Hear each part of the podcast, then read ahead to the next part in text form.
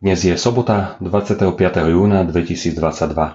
Božie slovo je dnes pre nás napísané v knihe Sudcov vo 8. kapitole od 22. po 35. verš. Potom povedali mužovia izraelskí Gideonovi. Panuj nad nami, ty, aj tvoj syn, aj syn tvojho syna, lebo ty si nás zachránil z rúk Midiancov. Ale Gideon im odpovedal.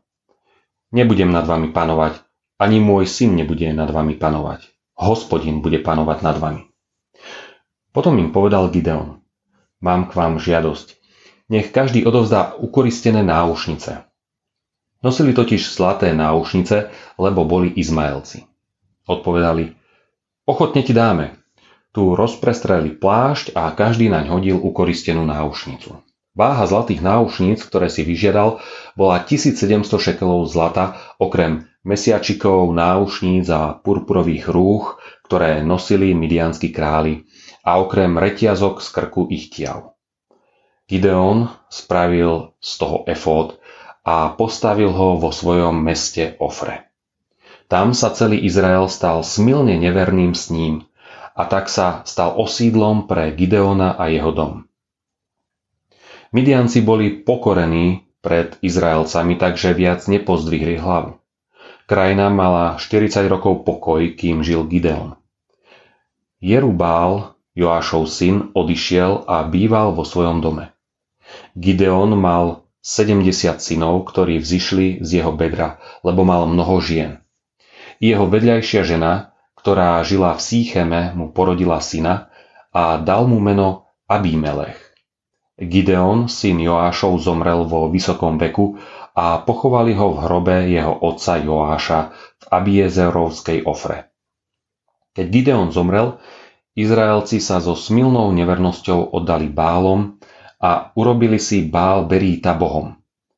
Izraelci nepamätali na hospodina svojho boha, ktorý ich vyslobodil z rúk všetkých okolitých nepriateľov a nepreukázali vďačnosť ani voči domu Jerubála Gideona za všetko dobré, čo preukázal Izrael. Človek je tvor vynaliezavý. Platí to dnes, platilo to aj v prípade židovského národa, ktorý túžil po kráľovi. Mať kráľa znamenalo mať viditeľný dôkaz Božej starostlivosti, ochrany, požehnania. Nemať kráľa znamenalo byť ochudobnený o jeho prítomnosť. Kráľ podľa dobových predstav znamenal isté vtelenie pána Boha hmatateľný dôkaz Božej existencie.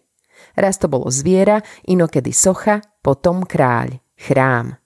Takto by sme mohli naprieč dejinami vymenovať ľudské pokusy zhmotniť pána Boha do nejakého predmetu, v snahe mať sa dobre. Je to v poriadku? Je potrebné obklopovať sa falošnými zárukami? Je nutné stratiť slobodu a s ľahkosťou pritakávať otroctvu? Je správne prehliadať živého Boha a venovať väčšiu pozornosť zhmotneným predstavám? Aj to sú otázky, ktoré odzrkadľuje dnešný biblický text a pozýva nás k tomu, aby sme každý deň túžili po spoločenstve so živým Bohom.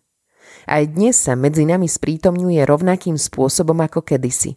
Svojou bezpodmienečnou láskou, odpustením, prijatím. Aj dnes nás pozýva k nasledovaniu.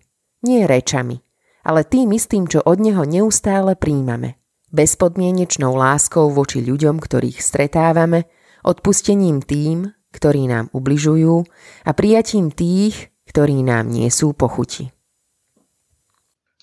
Dnešné zamyslenie pripravila Andrea Korečková. Vo svojich modlitbách dnes myslíme na cirkevný zbor Malá Čalomia. Prajme vám požehnaný deň.